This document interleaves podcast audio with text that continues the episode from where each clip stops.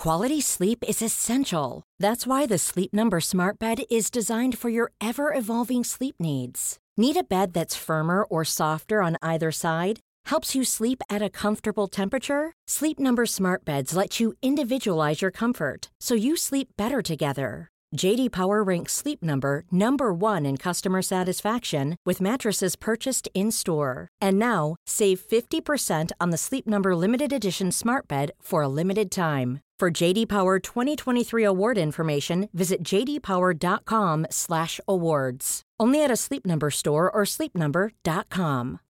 Millions of people have lost weight with personalized plans from Noom, like Evan, who can't stand salads and still lost 50 pounds. Salads, generally, for most people, are the easy button, right? For me, that wasn't an option. I never really was a salad guy. That's just not who I am. But Noom worked for me. Get your personalized plan today at Noom.com. Real Noom user compensated to provide their story. In four weeks, the typical Noom user can expect to lose one to two pounds per week. Individual results may vary. Which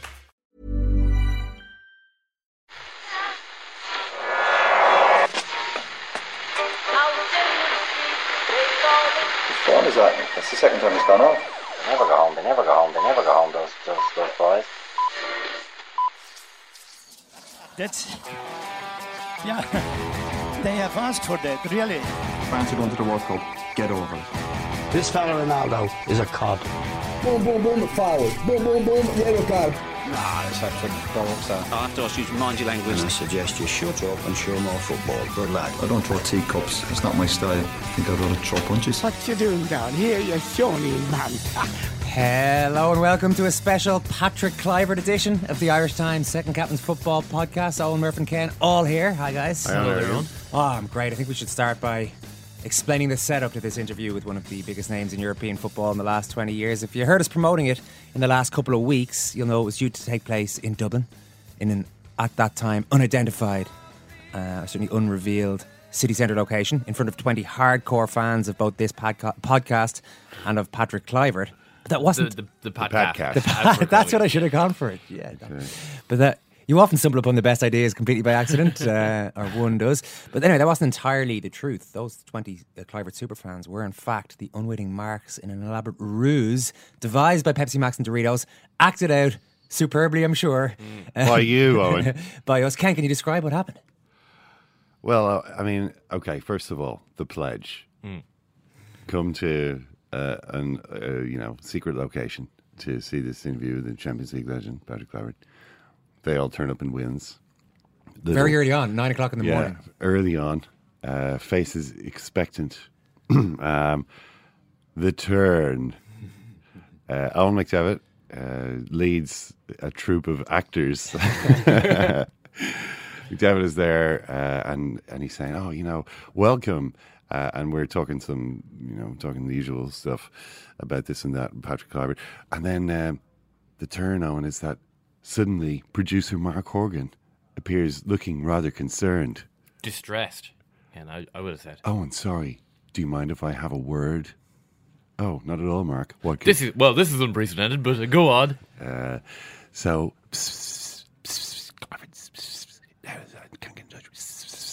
This kind of stuff.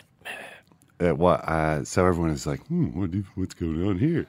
Uh, and then, uh, and, and we say, well, look, it, it turns out that we're just having a bit of trouble getting in touch with him here. Should be here. We're just trying to get hold of him. No, no problem. Talk among yourselves. Uh, that goes on for a while. Uh, the mood in the room starts to. Does it start to turn ugly? Well, no, everyone was quite polite, apparently, just mildly bemused with what was going on, but n- not getting particularly angry. Yeah, yeah. No, no one was. No one was angry. Uh, no, they were. They were waiting. Everyone. Everyone trusted. Trusted the setup. Uh, but then, a phone call uh, to Mark Horgan's phone. He flounces out of the room dramatically. Hello, speaking.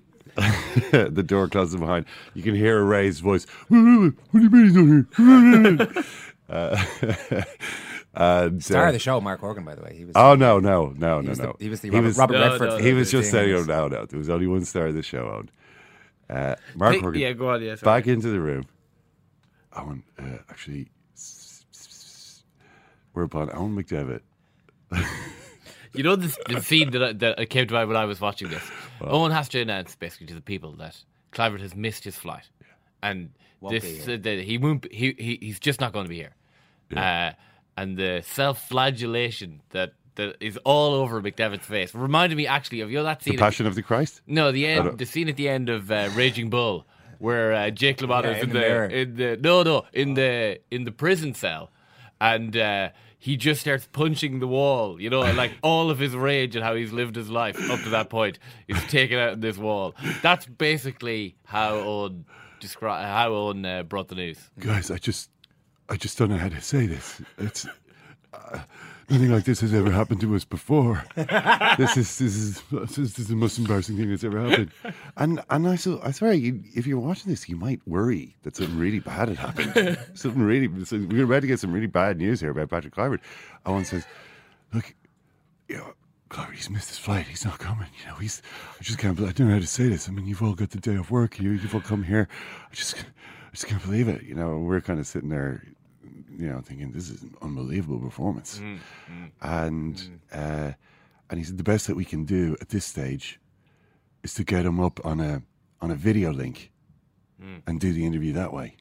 Not much consolation to you guys, I know, but Oh yeah, I'd even forgot. He he embellished it with all kinds of. He was really living. He he Yeah. didn't he didn't have to tap in tap into any inner reservoir of of shame and guilt.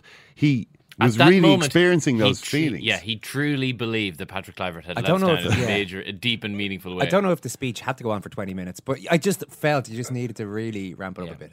But that wasn't all. But then Owen, the prestige, the video link blinks into flickers into life.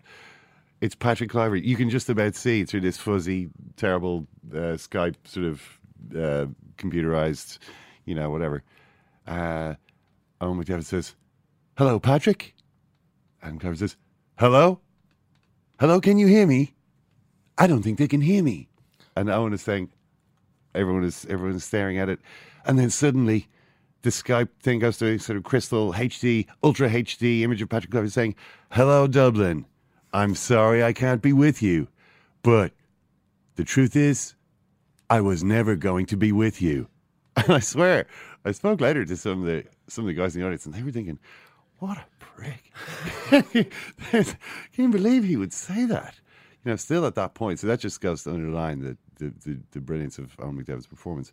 Kluivert says, "But instead of me coming to see you, why don't you come to see me and go and see in London and go and see the, the match Arsenal Barcelona at the Arsenal Stadium?" Well, what can I say? Boy, were there some happy people. Well, I mean, yes, there were, there were, and the the the whole idea of the. I mean, I, I expected there to be some sort of logistical problems, and what actually happened was mad celebrations followed by everyone getting on their phone to text or call whoever they needed to text or call to ensure that any responsibilities they may have may have had for that day postponed or perhaps just thrown in the bin altogether. Who knows? But uh, everyone got their own. Yeah, and I, I, you, you know, sometimes people win a prize. Uh, this happens on ra- in radio competitions quite frequently. I think. Well done, you've won a car or something pretty Oh, amazing, and they go. "Uh, uh, "All right, that's just to have a car." So, but thanks, you know. oh, that's sure, I great. suppose I could sell that one, or sure, I could sell the new one. Whereas this was genuinely like some of these guys looked like they had, they were at a really good party and Mm. it was going late and they just found something had just happened to make them find out it was going to go a few hours later. There were some very happy, very smiley faces around the place, and uh, one uh, member of the party in particular, Murphy, have to mention, so blown away was this man that not even the fear of flying could stop him. Rory McClancy. Mm. Ten years he had uh, not flown. He had decided it's just not for me. Uh, whatever it takes, I can go on my holidays. I'm just not going getting on a plane. I don't like it. That's it. And then he's presented with this amazing prize, and he has a decision to make. So he hops on the bus. I really don't think Rory got on the bus to the airport with the expectation that, he was, gonna actually going to go. I think he got on the bus and just said, "Right, I'm just going to get out there and I'm going to make a decision." I saw him queuing for his uh, for his uh, boarding pass. Still not entirely sure. I don't think. I mean, he ha- he hung around at the after the board after he'd gotten his boarding pass for quite a while without seeming to make a decision one way or the other. And then I think he just got swept up in a wave of emotion. Yeah. Uh, and then I, I, don't- I, I was talking. I, it wasn't me that said it. Someone said it to him after the the flight over, saying, "Oh well, you know, I hope yeah you're, you're here now." And that's the good thing. He's like, "No, I'm just thinking about the flight back now." but uh, I, I spoke to him on the on the ground in Dublin. On the at- tarmac. Yeah, at half one or whatever it was on uh, Tuesday night, Wednesday morning. And he was pretty happy with how the day had gone. I'm also pretty happy that there was a 100% success rate in people calling who they needed to call to get out of whatever responsibilities they had. We picked the right people. Yeah. No responsibilities that they can't get out of for a long, long day of travelling. So we hopped on a flight to London to see Leo Messi stick two balls in the Arsenal net. But first, we stopped by a hotel along the way to meet up with a full on European football legend. Oh,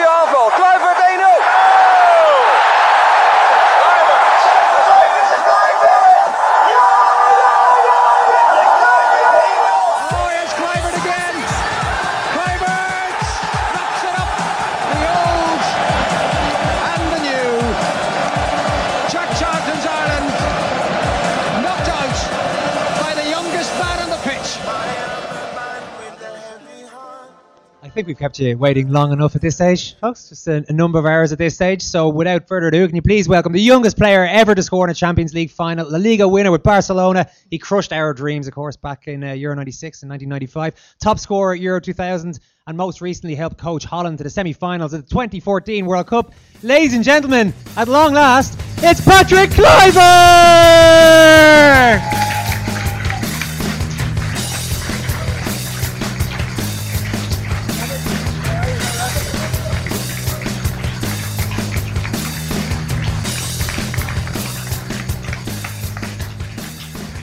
You're very welcome, Patrick. Great to see you. Thank you. I've listed just a few of the achievements in your career. The first time after the, the goal in '95, the first time you really came into our consciousness was at Anfield, qualifying for Euro '96. You were still a very young player at that stage. I think maybe just gone 19 by the time that game came around. What are your memories of destroying Ireland that night? Well, you know, uh, as a young player, you get uh, convocated. Convocated is that uh, the right word? You know, as a young player, you you you watch all the players that you played in the, in, in that team, and all of a sudden you you're in the starting starting lineup. And for me, it was um, it was great to uh, to perform like that. Uh, never thought that uh, it would uh, would be uh, ended like this, but um, it gives a special feeling if you if you're a young player, and and you can uh, perform at and in that level, and scoring two goals um, in a very young Dutch national team.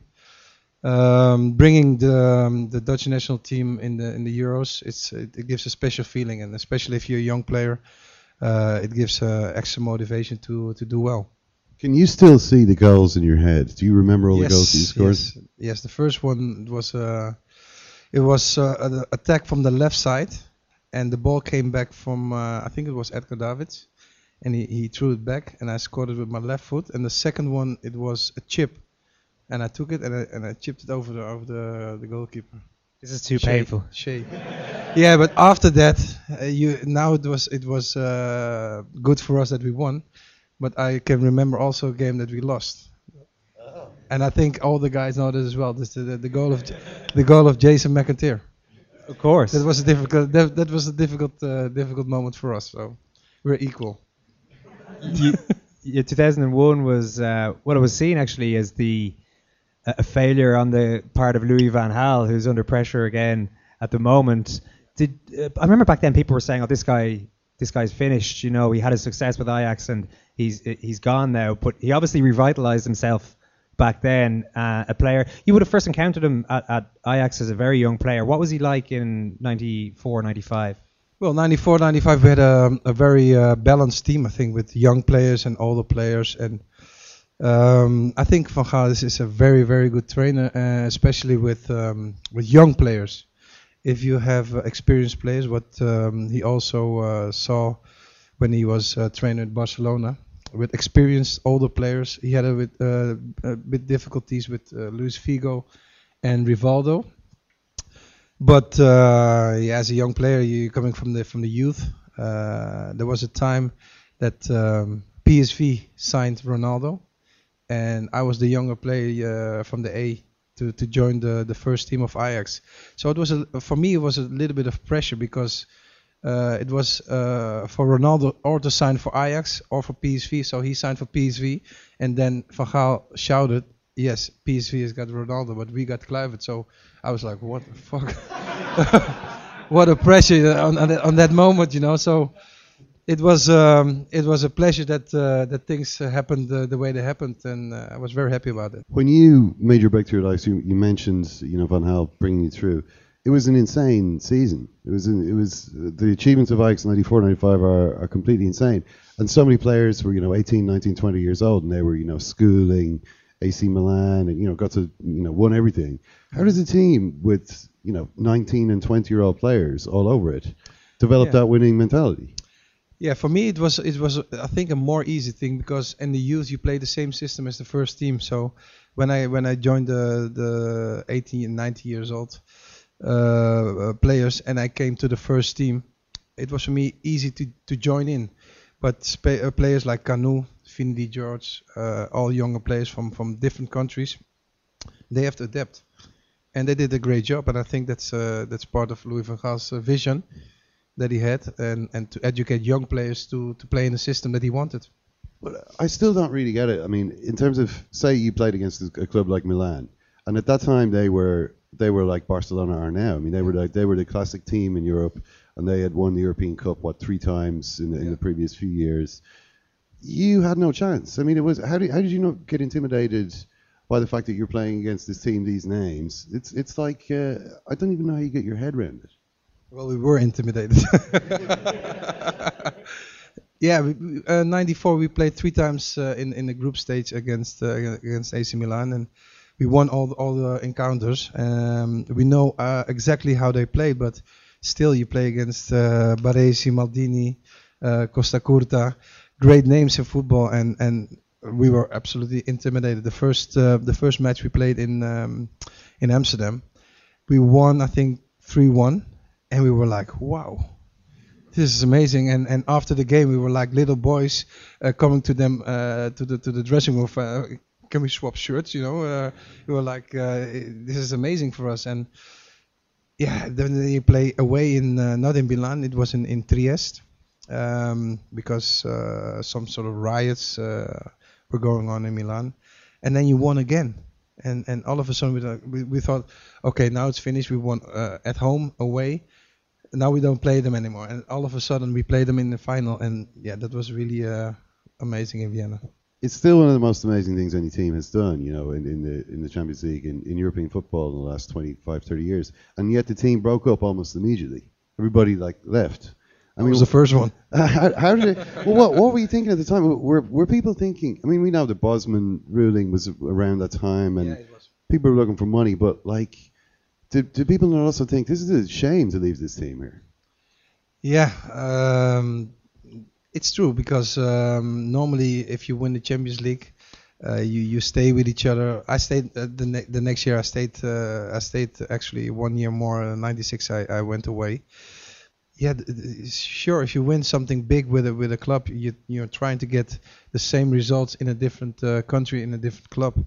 And uh, of course, everybody saw the talent uh, that we had, and, and, and, and all, all the other clubs tried to uh, to get the players uh, from that team. I think that's normal uh, because uh, if you look at the the results that we had in those previous years, it's um, it's not it's not strange that players want to get abroad to a bigger club to to perform as they did in Ajax. But was there a sense also in which the players at Ajax, you had this great collective system on the field. You could see like it's the team is like one you know entity, but that you didn't really. It seemed as sometimes that the team didn't get on that well in other ways. Like the players in the team, were were you friends with with each other? Were you friendly? Yeah, in Ajax we were we were friends, but uh, you're you're on about the, the Dutch national team in uh, Euro 96, I think. Well, it was You a lot wanna- of Ajax players as well. you want to go that way, yeah? well, it- well, yeah. Well, it's a, it's a famous it's a famous incident. You know, players yeah, were falling it's out. true. It's true, but uh, that's what that was not really things in the field, but it's more off the field because there were sponsorships and the older players uh, got more paid and than the younger players, so it was a little distraction. But in a game in, in Ajax, we were we were friends. Just on that Euro 96 issues, that was about age rather than race because that was always the story at the time that the squad was divided among racial lines. Well, uh, a little bit also, but uh, I was not uh, somebody uh, looking at, at the race of, of somebody. You know, uh, uh, for me, everybody was was the same. Uh, you know, in a team, you you perform as a team, and uh, if you if you look at race, I don't think it's it's a good thing. And until now, you see a lot of uh, racism in, in football, and I, I think it's ridiculous. You moved on, Patrick, to Milan and then to Barcelona with Louis van Gaal again. That Barcelona dressing room, Louis van Gaal was manager. Pep Guardiola was playing at that point. Uh, you Jose Mourinho. What what what role exactly did? That's a lot of big characters, as they call them, in the dressing room. Uh, what was the environment like? What was Jose Mourinho's role at that stage? Assistant coach. He was assistant coach, and um, Van Gaal wasn't um, uh, speaking very good uh, Spanish, so uh, he was also the translator in, in, in a lot of uh, a lot of moments. But Did the Louis van Gaal, as translated by Jose Mourinho, sound like the Louis van Gaal you remembered from Ajax? Was there? A, Well, a little bit, a little bit, but I saw him. I saw Louis van Gaal also had a few, um, a few, uh, how you say, interviews in, in England, and it didn't sound also very, uh, very good. did Jose Mourinho always give the impression that he thought he should have a more important job than assistant manager? No, at that time not. He was happy to be in the squad, uh, happy to be uh, assistant coach of, uh, of Louis. And at that time we had also Figo and, and, and Vitor Baía. So he, you know the the Portuguese uh, side of of um, of, of Mourinho, Mourinho, he he could involve very good. But yeah, as I said before, um, Louis van Gaal had a little bit difficulties with with uh, with the bigger players, and Figo was one of them. So, for instance, um, Van Gaal, Rivaldo have an argument. uh, Van Gaal leaves the room. What do all the other players say to Rivaldo at that time? You did a good job, man. no, no, no. Uh, some, some those things are, are you know are um, uh, not not for everybody to know, but um, there was there were some some uh, big arguments. You have gone on to coach with Louis van Gaal at AZ Alkmaar and, Yes. and Holland. Pretty much as soon as you finish your career, were you thinking about coaching? You seem to do your licenses very quickly and get into coaching very quickly, Yeah. uh, possibly even while you were still a registered player. Um, I finished with uh, Lille, it was my last club, and it was my last year also in the KVB to do the short version of the of the big license that you can uh, you can have. Um, as a football player, I didn't know that uh, I really love to to coach. Uh, uh, only um, uh, during my last my last years of uh, of playing that I thought because um, actually my last year it was in Holland with PSV we had some young players coming on, and uh, I was then already an experienced player, and I tried to uh, to help them in, in some sort of situations, and, and it helped, and and uh, I, I got the feedback from the players that, you know, the things that I said to them, they uh, they worked with it, and it helped, and yeah, all of a sudden I thought I have to do the course, and I did it uh, with AZ Alkmaar, and uh, he gave me the opportunity to um, because if you do the, the, the license, you have to be in a professional club. So I asked uh, Louis uh, if I can join AZ, and he said, "Yeah, perfect. Yeah, you can educate also the younger players over there." And uh, we went cha- we were uh, champions with with AZ as well. And yeah, from that on, during the coaching experience, he um, he he took me all the way. What sort of an assistant coach were you with the Dutch national team in the World Cup, which is amazing. The 5-1 win against Spain was still one of the, the great Yeah. results in, in recent times, or probably at any stage in a World Cup. Are you the uh, arm around the shoulder, try to be friends with the players? Or do you try to advise them tactically? Is what's your your biggest strength? Do you think as an assistant coach? Well, uh, a lot of players uh, who played in that team, uh, I played also with, and I was really the, the the hand on the shoulder because he was the other side, and we have to have a little bit of balance. So that's why also he took me. I think uh, also, um, you know, I got a, a different vision than than uh, than Louis van Gaal, but I think that makes um, uh, that makes the team stronger. What, what's your vision? Well, uh, I like to play very offensive football and uh, really, uh, uh, you know, educated and, and organized football. Not not that uh, Van Gaal doesn't. do it, yeah, that's what he says. That's what he, he says he does. So what's, what's but it didn't work out at now, eh? no, but um, uh, you know, uh, for me, it's important that uh, I edu- uh, I learn from from from uh, Louis, not as a player but as a coach, and still, I think he's he's one of the greatest coaches uh, I ever uh, played under. I mean, what what do you think that you have learned from him? uh, structure because he's very strict in, in the things that he wants to do and I think that's very important also for the players uh, that you have in your squad that a coach really uh, has the influence in, in the, the system that he want, he wants to play because um, normally we, we, we play a 4-3-3 but um, I think two weeks uh, in front of the, the World Cup we, tra- we we changed the system in uh, 3-5-2 because we didn't have um, uh, the players that uh, he wanted in in defense, and and he thought if we play uh, like when we have the ball with three defenders and when we lose with five, that gives more balance uh, towards the players up front, because we had Robben and and Van Persie uh, on top, and they had the the freedom and and and look where the where the weaknesses of, of the opponent.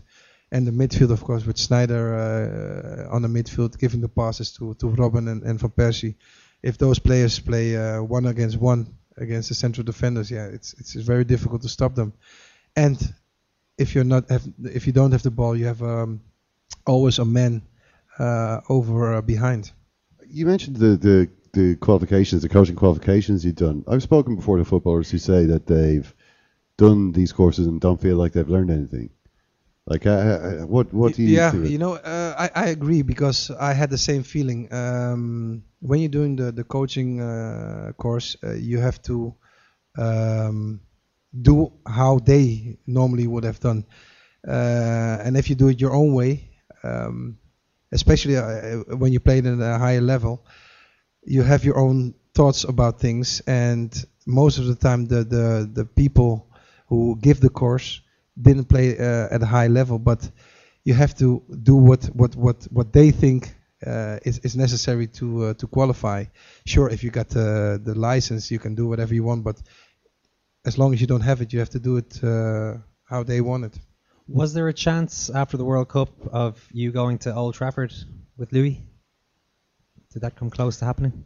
Uh, no, because he uh, he honestly said, "Listen, Patrick. Uh, normally, uh, if I'm going to a club, if I can take you, I would have uh, uh, brought you in. But he wanted to have somebody from the club in my position, and I think it's fair enough.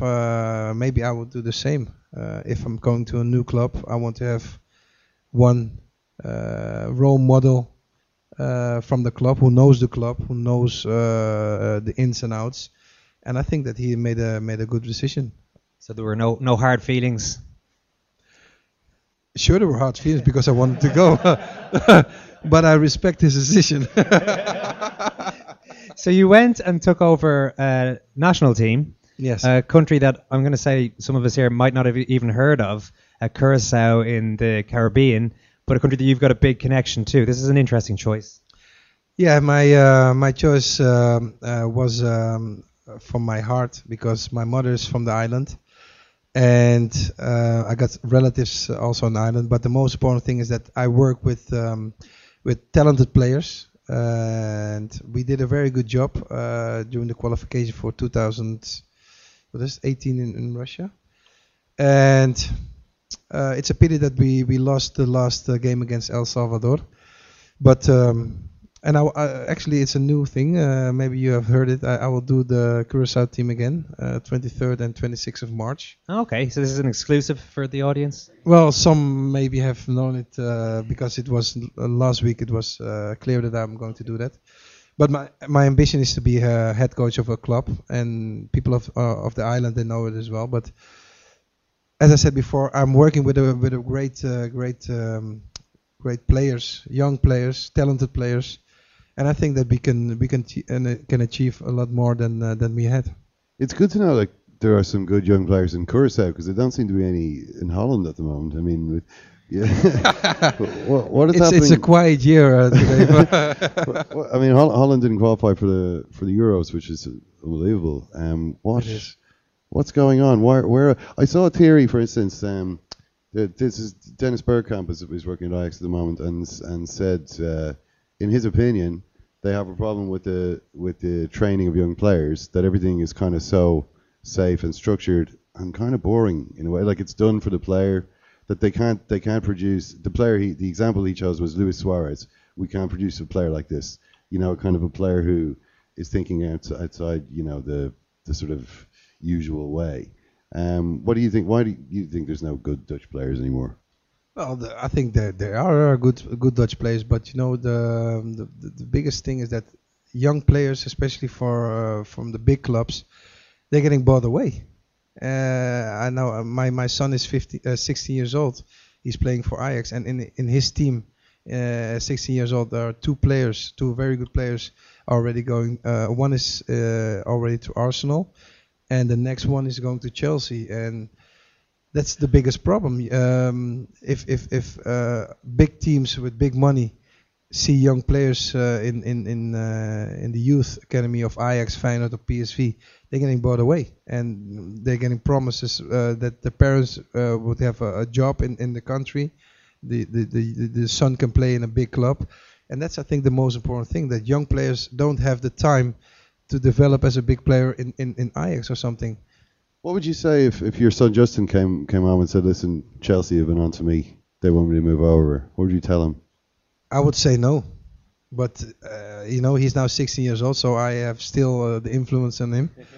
Uh, but if he's 18 years old, uh, and I hope he will play for the first team of Ajax and then go away, then he's got the whole uh, youth development uh, in in Ajax, and I think especially for young players, if you go abroad. Um, you have training, but what are you going to do besides football? I think they have to be also still a kid, you know, to have uh, time for the for the for the friends. And in England, if you're 16 years old, what what what kind of friends you have then? Uh, you're getting out of your your comfort zone uh, without your your your pals. Um, I think that they have to feel uh, confident and and, and, and, and on the on themselves, you know, and, and that's for me very crazy that that um, uh, also the parents of the of the of the children decide to do that. By the way, I did at one stage in researching this chat Google Patrick Kluivert Ajax goals, and now it's just full of Justin Kluivert uh, yes. uh, Ajax all yes. these spectacular I'm happy goals. about that though. so the family tree, it's, it's it's still very strong. Listen, we'll take a couple of questions. I know people had a, a few great ones in advance. Murph. Yeah, uh, Eric O'Brien has our first question for Patrick. All right, Patrick, how's things? Um, you obviously you know Louis van Gaal really well as you worked him as a player and a coach. Do you think his, the situation, current situation of Manchester United, is the toughest one he has faced in his career? And do you see any light at the end of the tunnel? Well, I think it's for sure one of the biggest challenges at the moment that he has. He had already um, some uh, difficulties at Bayern Munich, but uh, I think this one is the really toughest one. And I think also that any other coach who had the same uh, things, uh, what he has now in, in Manchester United, he would have been sacked already. That's what I think. Uh, when was the last time you spoke with him? I spoke. I didn't spoke uh, speak a long uh, a long time uh, with him. Most of the time on, on WhatsApp, you know, es- especially when when they, when uh, they lost the match. Is there like a Don't Dutch speak to football him. legend Don't WhatsApp speak to him. group? Yeah. we have a question here as well from uh, John Whelan. John. Um, so you've obviously had, you know, a fantastic career and played with some really legendary footballers. Um, I'm just wondering, who do you think uh, was the greatest player you've played alongside? Um, but also, which player that you've played with have you learned the most from? Well, I think uh, um, the best player that I ever uh, played with was Ronaldinho. But yeah, I have a few, I have a lot of uh, you know different players with different uh, qualities.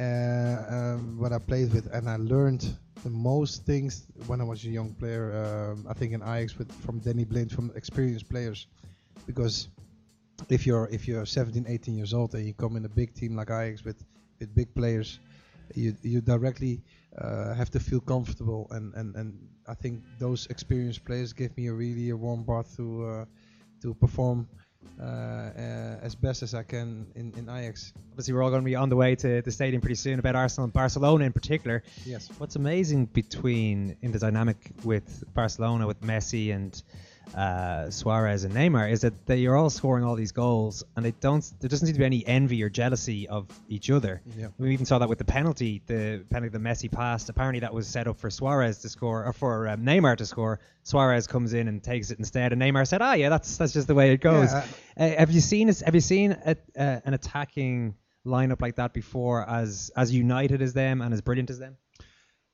It's a good question. Actually, not because uh, they're really humble towards each other, and, and, and you can see they're they're, friends. Uh, because if you if you don't have that, you you will see it directly. And and uh, I see only only um, love for the game. It doesn't matter who scores the goals as long as they score goals uh, and they express it as well. If if one uh, is is standing better uh, to have a better chance to score a goal, they pass the ball. They don't. They're not selfish and. I think that's a very uh, very strong thing in, in Barcelona. And also, I have to say that Luis Enrique uh, did a great job. Listen, folks, he might have broken our hearts in 1995, but he's made up for it tonight. Patrick Kluivert, everybody. Thank you. Thanks, Patrick.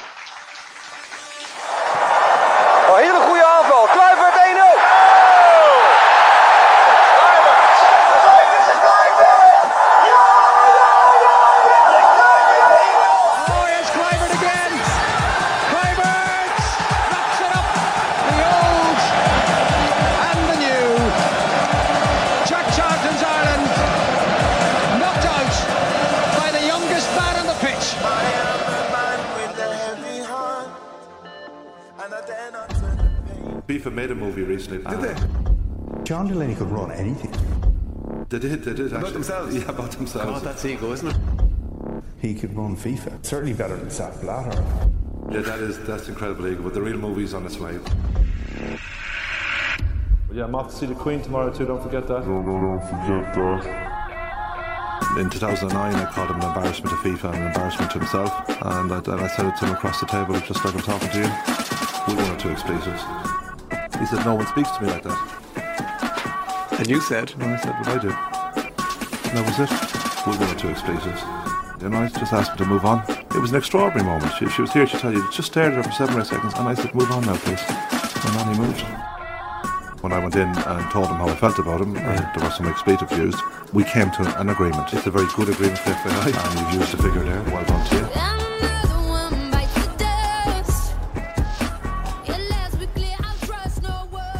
There you go. That was our chat with Patrick Kluivert in London. With thanks to Pepsi Max and Doritos, we touched on his son Justin there towards the end. Ken, who, as I mentioned, is scoring spectacular goals for Ajax at the moment. His dad was also a handy footballer 345 appearances, 366 goals. for his Surinamese team. Robin Hood in uh, Suriname. The yeah. greatest Surinamese team. Uh, yeah, the, the the the appearances for the national team not quite as numerous as I would have thought. Uh, three appearances, two goals. Despite a- better than a goal a game record. For his Listen, club. you know, maybe he was just unlucky. You know, maybe he came along in a golden generation for Surinamese uh, strikers. Who, who who are we to, to, to say? You know, to to gainsay, to to badmouth the Surinamese manager during that time. I mean, uh, he, I'm sure he had the best interests of Suriname at heart. And it was on from there to the game itself, Ken. What did you make of Messi's two goal haul? Yeah, I was uh, I was impressed. I thought Barcelona really uh, were quite. They weren't great in the first half. You know, they they sort of uh, they were controlling the game, but not in a particularly, persu- you know, By their standards, way. I'd say they were wasteful in the first half. There were a few misplaced passes. They were. I mean, they continued to be wasteful. You know, Suarez missed two great chances. Uh, Neymar missed a good chance just after half time. Um, you know, they they it looked like it could have been a bad night for them. You know, Arsenal had a couple of chances too. I mean, there was the Oxlade Chamberlain one, obviously, which he really should have scored. Um, and I thought you you could see. I mean, Messi's chance at the end was quite. Uh, Messi's chance, his first goal was was quite similar in a way. You know, a ball kind of com- uh, comes to him, uh, he in the same position more or less, um, but where Messi just controls the ball beautifully, delays a fraction of a second so that Petr Cech can get down in the ground, and then puts the ball above him into the net. Oxlade Chamberlain tried to control the ball, didn't quite manage it. Took, I think, a second touch, still couldn't quite get it where he wanted it, and then, you know, miskicked the ball straight to the goalkeeper, who was also who, who in fairness was on the ground. Um, yeah, it shows the difference, I suppose, between the best player of his age and of his, I mean, by of his era, and a guy who was a pretty decent schools rugby player. Murph, you were uh, impressed by. Was was I talking to you about Neymar afterwards? Maybe it was, I maybe it was Mark we Horgan. were- Myself and Mark Horgan were sitting beside each other. We were wowed by Neymar. Although Messi sort of took it over as the game went on, Mm. and uh, was No, Neymar's uh, stunningly good, uh, and he's kind of the guy that, um, for like, I, I, obviously this will sound ridiculous, but for all the things that he's achieved, I mean, I think we've seen loads of Suarez, we've seen loads of Messi. I haven't, I hadn't seen quite. So you know, I mean, I, I think that you know, you watch Spanish football, you see plenty of Neymar, but you don't watch it in like that full on way that you would have watched Suarez playing for Liverpool, and of course, everyone knows Yeah. about Messi. So, of the three, maybe there was most, there was more room for Neymar to wow me than the other two. Uh, but he did that. I mean, he's brilliant. He's utterly like. I, I think that there's the the sinuous way that he moves across the field. Like he the the way he just shifts the ball out of his feet, little swivel of the hips, beats people. It's effortless and really, really brilliant to watch. Yeah, un- he's unbelievable. I mean, he is ahead of where Messi was at the same age. I mean, if you look at his goal totals uh, and so on, I mean, I don't know if he's won as much. Probably hasn't. I mean, Messi obviously was playing for Barcelona all along, but he's an incredible player. He's absolutely ridiculous. I mean, like you're saying, just just the way that he moves with the ball. You, it, it it looks as though he's kind of ska- he's, he looks like a speed skater sometimes. You know the way he's just kind of gliding across the ground. It's unbelievable. So um, a little bit too good for Arsenal. I quite enjoyed Messi's interactions with the Barcelona fans who were just down below us. Quite a big number of away fans in, Yeah. in a decent spot in the stadium. The la- I was at a Clasico a few years back where there are, are a very small number of Barcelona fans tucked right up the top of the Bernabeu, not really able, able to make much of an impact. But here, you, you were lar- and the Ar- Arsenal fans were good while their team were going well, but. Barcelona fans took it over to a certain extent. But after Messi scored his first goal, he's finished all the celebrating, all the hugging, which goes on for ages. Mm. Those guys really hug. Arsenal have got the ball back ready to kick Yeah. off, and they have to sort of wait for these guys to all hug each other separate, individually, group hugs, all those things. Then, as they're breaking away, Messi's walking back and turns around as the fans are chanting his name, just gives it the full on fist bump, which is. Um, or fist pump, I should say, which is standard fare really for footballers, but for a not particularly demonstrative guy. No. I, I quite like seeing that in the flesh. Right, well, that was our uh, our incredible experience of Arsenal Barcelona and of Patrick Kluivert. Hope you enjoyed the interview. We're going to get out of here at this stage, I think. Thanks, Murph. Thank you, Eoin. Thank you, Thanks Ken. very much Thank again. you, Karen. Thank you all. Thanks so much for listening.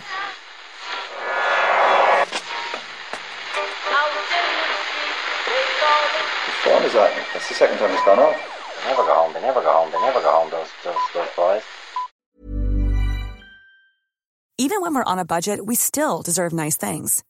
Quince is a place to scoop up stunning high-end goods for 50 to 80% less than similar brands. They have buttery soft cashmere sweaters starting at $50, luxurious Italian leather bags, and so much more. Plus, Quince only works with factories that use safe, ethical, and responsible manufacturing. Get the high-end goods you'll love without the high price tag with Quince.